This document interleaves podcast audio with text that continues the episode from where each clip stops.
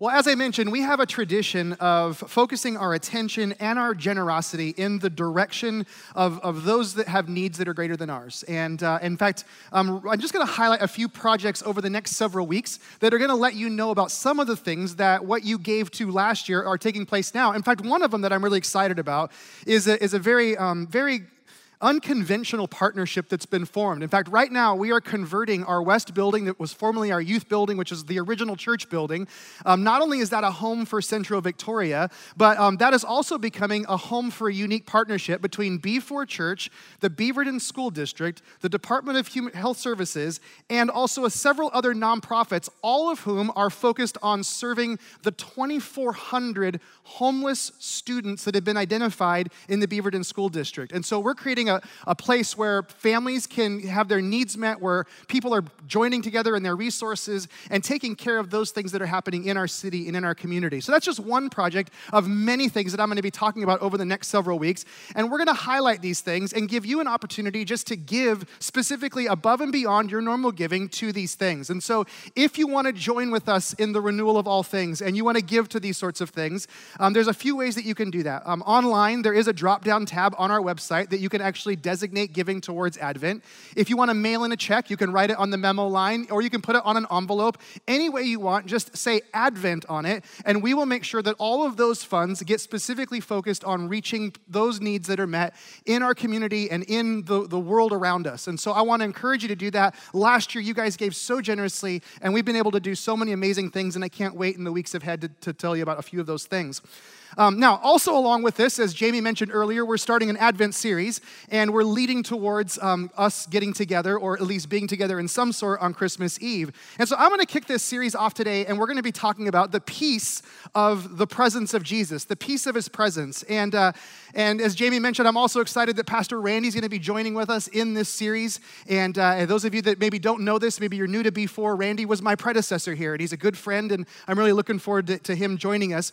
Um, but I'm going to start by us talking about peace together. And uh, the truth is this there is no other holiday on the globe that is celebrated or recognized like this one, like the holiday of Christmas. More people on the planet will celebrate the birth of this one person more than any other person in history, which I think is really interesting when you think about this. Um, we tend to make a very big deal about birthdays. That's kind of a big deal to us in our culture. We celebrate those who founded our country, we celebrate those that were significant civil rights leaders. Um, but no one has ever been celebrated like we celebrate the birth of Jesus. Christmas stands alone. Now, if you know me and you know me at all, you know that when there are things that are sort of anomalies, I start asking questions. And so this is one of those things that I tend to ask questions about. Why do we celebrate Christmas so differently than so many other holidays? Why is it this way? Um, why this story? Why is the birth of this child born in the Near East celebrated by billions of people the way that we do thousands of years later? Especially when you consider this and you think about this with his birth. Um, two of his biographies don't include any detail of his, of his birth. The two that do talk about his birth actually just cover some vague nuances, and beyond that, very little, very little is known about the birth of Jesus. Um, in fact, most of the things that we think we know about the birth of Jesus, we actually um, we've assumed those things. We've read into the story. There's there's conjuncture in those things, like uh, there being animals at his birth. Um, nowhere in the Bible does it say that there were animals that were at his birth. We sing about it, but it's not actually in the Bible. Um, or the idea that there's three wise men. I've never seen a nativity set that had less than three or more than three. There's always three, and yet there's no mention of the number of wise men in the Bible around his birth. Um, even the idea of a manger and what we perceive in our concept, our mind, is very different from what the Bible was describing when it describes the birth of Jesus. So it turns out that that nativity set that somebody sold your grandparents, that was passed on to your parents and then passed on to you, that nativity set is really just sort of a guess and it's our best guess based on just what we think about these things. Here's another thing that's interesting about this Jesus himself told us to do a number of things. Uh, in fact, he told us to even remember a couple of things, but Jesus never said this. He never said, Make sure that you make a really big deal about my birthday because I'm really into birthdays. Like, Jesus nowhere ever did that. He never said that. Nowhere in the writings of his followers, nowhere in the New Testament do we see somebody say, hey, you know what? We should pause and institute a holiday to celebrate the birth of Jesus. So, so why do we celebrate the birth of Jesus? Why do we anticipate this moment the way that we do? Where does that come from? And, and I think when we ask this question, we might realize that we've become so familiar, this is so universal, that we've lost sight of just how strange this really is. So, as we, as we enter into this season of remembering and anticipation and leaning into this expectation of Jesus, I think we should unpack some of the why behind this season. And in order to do that, I want us to step outside the story for just a moment and begin by looking at the history that was around Jesus at the time he entered in. When Jesus enters the scene, when he was born into this, what was the world like in that moment? Um, I think it's important, important, first of all, to know that Jesus was born into a tribe that believed that they'd been chosen by the one true God. They believed they'd been chosen to represent that God and to show the world that one true God. We talked about that a few weeks back in our vision series. And that sounds really nice. You go, okay, well, that's great that you were chosen by God and you show the world God. But this particular tribe who believed this about themselves, they had been conquered again and again and again.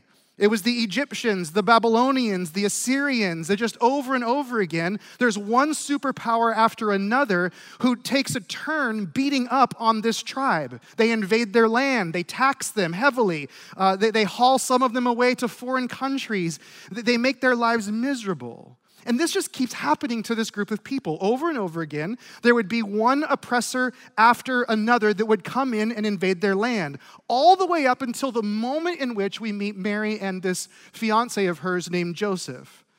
In fact, um, it's, it's interesting to note that when the Romans came to Jerusalem and they went to build their military headquarters, they built it right next door to the Jewish temple and they built it just a little bit higher knowing that when the Jews would look to their temple, which was something they constantly did for a source of strength and a reminder of who God was in their midst, they would look at their temple and then they would see the Roman military installation next to it, just a tad taller. This is the world that they lived in. Also, to understand this world that they were living in and what was happening at this time, we need to understand that the Romans were ruled by a series of emperors that were called Caesars. And the Caesars, they believed truly in all of their being, they believed they were sons of God, that they were sent from heaven to bring about universal reign of peace and prosperity. That's what they believed they were on the earth for. In fact, um, there was a familiar saying in the Roman Empire during this time, and they would say, There is no other name under heaven by which people can be saved than that of Caesar. They were saying that before Jesus ever came on the scene. In fact, Caesar Augustus was called the Prince of Peace. This is the world that existed when Jesus was born. The Prince of Peace, because according to him, peace is what he came to deliver. So the Romans, what they would do is that they would march all over the known world. They would, uh, they would conquer village after village. They would demand that the people literally call Caesar Lord. They would have to declare Caesar as Lord. They had to actually say that. And by the way, they paid for this military expansion through taxation. Um, so they would extract taxes from the people that they conquered so that they could build a bigger army, so that they could so that they could conquer more people, so that they could tax more people, so they could build a bigger army, all in the name of spreading peace and prosperity. By, by the way, this is why when we read in Luke's gospel the birth of Jesus and his story, this is why we read it starting this way. It says this in Luke chapter 2, verse 1. It says, In those days, a decree went out from Caesar Augustus that all the world should be registered. Now, the reason that people are being registered wasn't because they just wanted to get some census data they wanted to tax them. They wanted them to register so they could tax them so the empire could expand. That was the purpose behind. So the very beginning of the birth of Jesus starts with this sort of nod to this empire that's taxing the people and, and causing them to live lives under submission to this rule. So, so here's the scene the Romans would roll into town and they would demand that you recognize Caesar is Lord. And if you did, then they would consider you part of the empire. They would say, Welcome to the family, you're a part of us. If you didn't do that, they had this device that they would hang you on called a cross in order to make an example of you of what it looks like when you don't hail Caesar, when you resist his lordship. This was how the Romans made peace. This is how they created peace in the world peace through domination. Submit, and you will have relative peace. Submit to this and call Caesar Lord, and you will experience relative peace. But if you resist, you will rest in peace, if you get what I mean, right? So there's this young girl that we meet, and her name is Mary. And she lives in this obscure corner of this oppressive empire that spans from England to India. That's where she lives. And her people are oppressed.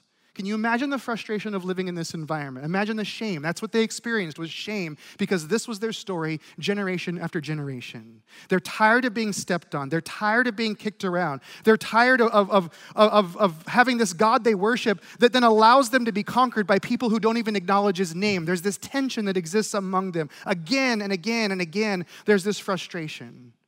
It reminds me of something in, our, in sort of recent world history for us. I, I remember in the 80s, uh, in the 80s, there was this up and coming band from Ireland. And uh, Ireland during the 80s was a nation that was uh, being ripped and torn internally from a guerrilla war. And there were car bombings and cafe bombings. And uh, it was, it was a, a, very dark period in the nation uh, of, of Ireland. And there was this band that was rising in their fame, and they would close their live concerts by singing together with the crowd a version of Psalm 40. They would sing this song together, and the words of Psalm 40 go like this an adapted version. They would sing, I waited patiently for the Lord. He inclined and heard my cry. He lifted me up out of the pits, out of the miry clay.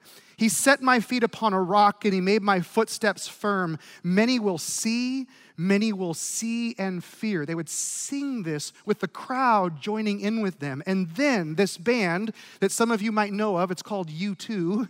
This band, the members of the band would slowly drip off the back of the stage, and the crowd would continue to sing this line How long to sing this song? How long to sing this song. And you could listen to the crowd as the noise just would begin to fade, and people would leave the stadium singing, How long to sing this song. It was a cry of a lost and desperate generation. How long will we have to live like this? How long until we can sing a new song? Not a song of war and oppression, but a song of liberation, a song of rescue, a song of redemption. That's what they were longing for. When, I think about that moment, you can almost imagine the people of, of Israel at the time of Caesar Augustus, when Jesus was born, you can almost imagine them gathering in a stadium and singing together, How long must we sing this song? How long are we going to have to live like this. They were beaten and oppressed, and they'd been kicked to the curb, they'd been stepped on. And then we read about an angel showing up to a teenage girl. And the angel delivers some news. And I want you to listen to what this angel says in Luke chapter 1, verse 28. The angel says, Greetings, O favored one, the Lord is with you. Do not be afraid, Mary, for you have found favor with God. And behold, you will conceive in your womb and bear a son. And now listen to this. And you shall call his name Jesus. He'll be great. He'll be called the Son of the Most High. And the Lord God will give to him the throne of his father David, and he will reign over the house of Jacob forever. And, his, and of his kingdom there will be no end. And Mary said to the angel, How will this be since I'm a virgin? And the angel answered her, The Holy Spirit will come upon you, and the power of the Most High will overshadow you. Therefore, the child to be born will be called Holy, the Son of God. Now, think about the context in which this is happening. Rome is invaded, they live in this oppression, and Mary hears these words. And do you realize how revolutionary this is? Do you understand how subversive this is, what's being said? You shall call his name Jesus that, that is as much a name as it is a statement. Jesus means Jehovah saves. In other words, the angel is saying to Mary, You're going to have a baby, and we want you to name your baby Jehovah saves. That means volumes in Hebrew. This is a tribe that Jehovah had delivered before delivered out of the clutches of an empire called Egypt. And now this is reminiscent of those moments. And so by naming him Jesus, it's like God is saying, I'm going to do it again. I'm about to do what I've done before. He is going to pull you out of the miry clay and put your feet upon the rock. That child will be your deliverer. If you read this and he goes on, he goes on, he says he'll be the son of the most high. The son of the most high is language that was ripped specifically from the Roman conquests. That language was the language of the Roman conquerors. He will have a throne, he will rule, his kingdom will have no end. He will be called the son of God. During the reign of the Caesars, the Caesars were referred to as the sons of God. Every bit of what this angel is saying to Mary is a reference to the rule and the reign of the Caesars. So while Rome has its foot on the throat of the Hebrew people, now it looks like God might be up to something. So Mary, she responds. In a few verses down in, in the book of Luke, Mary offers this song, this poem back to God. By the way, um, if you ever think that Mary was this sort of sweet little innocent teenage girl who sort of cluelessly got caught up in what God was doing in this story, then you haven't read what she said when she got this news. Um, do not reduce Mary to a naive teenager. And uh, don't get all emotional when you hear that old song, Mary, Did You Know?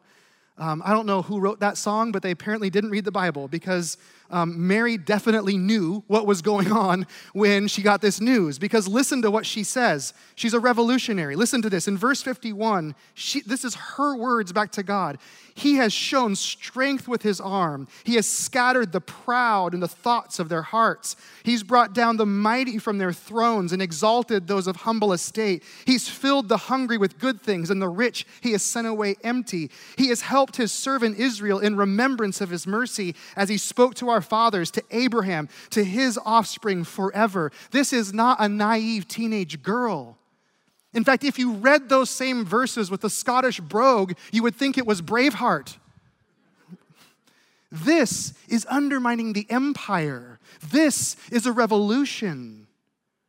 You just have to scratch your head for a moment and say, who does this teenage daughter of Abraham think she is to claim that her baby will outlast Caesar? I mean, think about this. You have Mary and you have Caesar. Hebrew teenage girl, ruler of the known world. Who does she think she is in this moment? But this is why we love this story.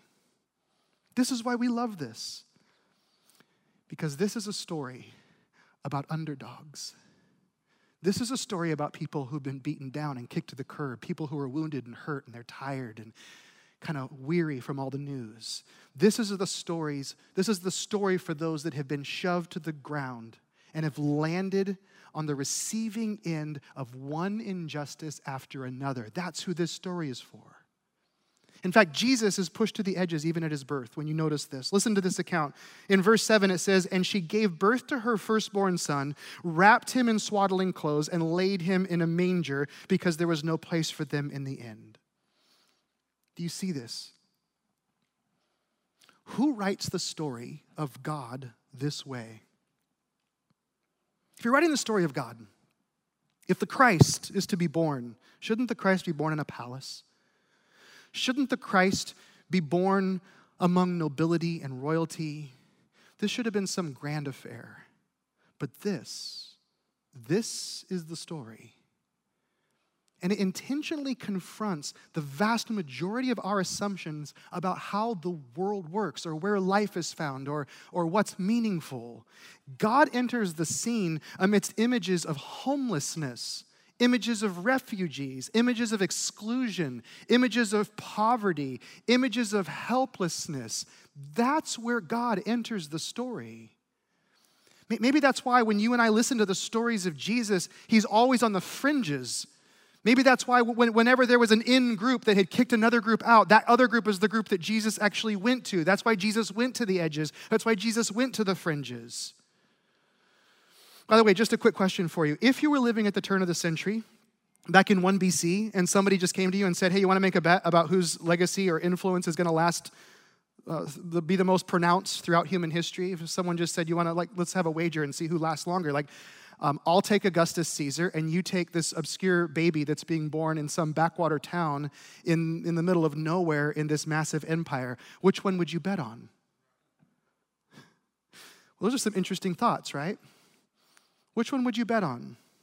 Well, let me, let me just give you some details on what took place. Caesar died. Caesar died. Nobody worships Caesar anymore. We like his salad, but that's about it. um, the Roman Empire eventually crumbled, and it exists only in history books. Meanwhile, Jesus is not dead. Hundreds of thousands of people, millions of people even, view Jesus as the most important figure in their life, and they worship him as God. And the kingdom of Jesus is ever expanding and never ending even today. So, what we see emerging out of the birth of Jesus is the tale of two empires. We have, we have one that's, that's crushing people and one that's loving people. There, there's this, this, this two empires one that's about bondage and one that's about freedom, one that's about oppression and one that's about freeing and liberation, one that's about killing people and one that's about dying for people. This is the story of another way. That's everything that's emerging out of this is that there's another way than the way of the Caesars, than the way of the empire. This is revolutionary news of a Lord, one who does not deliver peace through coercive military violence, but through sacrificial service. That's what this is telling us. Just think about the cross. The cross alone is a symbol of this. The cross, which was a symbol of forced peace and power structures. The cross was this execution device that stood in cities all around the Roman Empire. The cross stood for power and oppression, and Jesus took the cross and turned it into a symbol of absolute peace and divine love. That's what he did. And, and, it isn't relative peace. Jesus doesn't offer us relative peace like we can stop and say, well, I guess I have peace compared to last year, compared to this year, compared to whatever year. It's not relative peace, it is transcendent peace that he offers us. This is a peace that can live in a person's heart when they don't have closure. This is a peace that can live in a person's life when there is no resolution. This is a peace that allows us to be content and even happy because our satisfaction is found on another level. And our source of that satisfaction, our source of that peace is beyond ourselves, it's outside of our circumstances. So, so, so, the yearning that we experience, the unsettledness, the worry, the anxiety, the fears about our future, when those things come into contact with this transcendent peace of Jesus, they dissipate, they're eradicated, they turn into a mist, a vapor, they vanish. This peace that Jesus is offering, this is for anyone, anywhere, no matter their circumstances. So let me just ask you and, have you consider is this not the peace that we're looking for? Isn't this what we're longing for? In His presence, in His presence, we find peace. We have this saying that we say, in His presence, we find peace. This is why the angels announced in Luke chapter 2, verse 14, they said, Glory to God in the highest, and on earth peace among those with whom He is pleased. Peace. Because in Jesus, in Jesus, in Him we find peace. A peace that is rooted in this trust that the life Jesus gives us is deeper and wider and stronger and more enduring than anything else that we could ever experience in our life. I'm going, to, close by just reminding you of a saying. Those of you that have maybe been around church longer than some of us, um, you remember this maybe even better than, than me, but there is a saying of sorts that has accompanied um, this season for centuries, and it's really simple. For generations, people around Advent have uttered these three words. They have said, Come, Lord Jesus. What is this? What is Come, Lord Jesus? It's two things. First of all, it's an invitation, and secondly, it's an admission. When we say, Come, Lord Jesus, during this time, It's an invitation extended from those who have been oppressed, those who have been kicked to the curb, those who have been mistreated, those who have been imprisoned. It's an invitation to the same Jesus who invaded the world 2,000 years ago. It's an invitation to him to say, Would you come and enter into my circumstances, my situation in the same way? It's like us stopping and saying, It looks like we are standing in some miry clay. It looks like we're in some shifty ground. We've found ourselves in an awkward place and we could use some help. That's what it means to say, Come, Lord Jesus. So it's an invitation, but it's also an admission. You say, Well, how is it an admission? What are we admitting? It's an admission to the incompleteness of this life. It's us acknowledging that there is work that is yet to be done. It's us coming to grips with the brokenness of this world that is around us. So when we, during Advent, pause and maybe whisper the words, Come, Lord Jesus, we are shifting our focus. We are changing our loyalties. We are saying, Jesus is Lord, not Caesar. And we're inviting him into this brokenness that we willingly admit is here.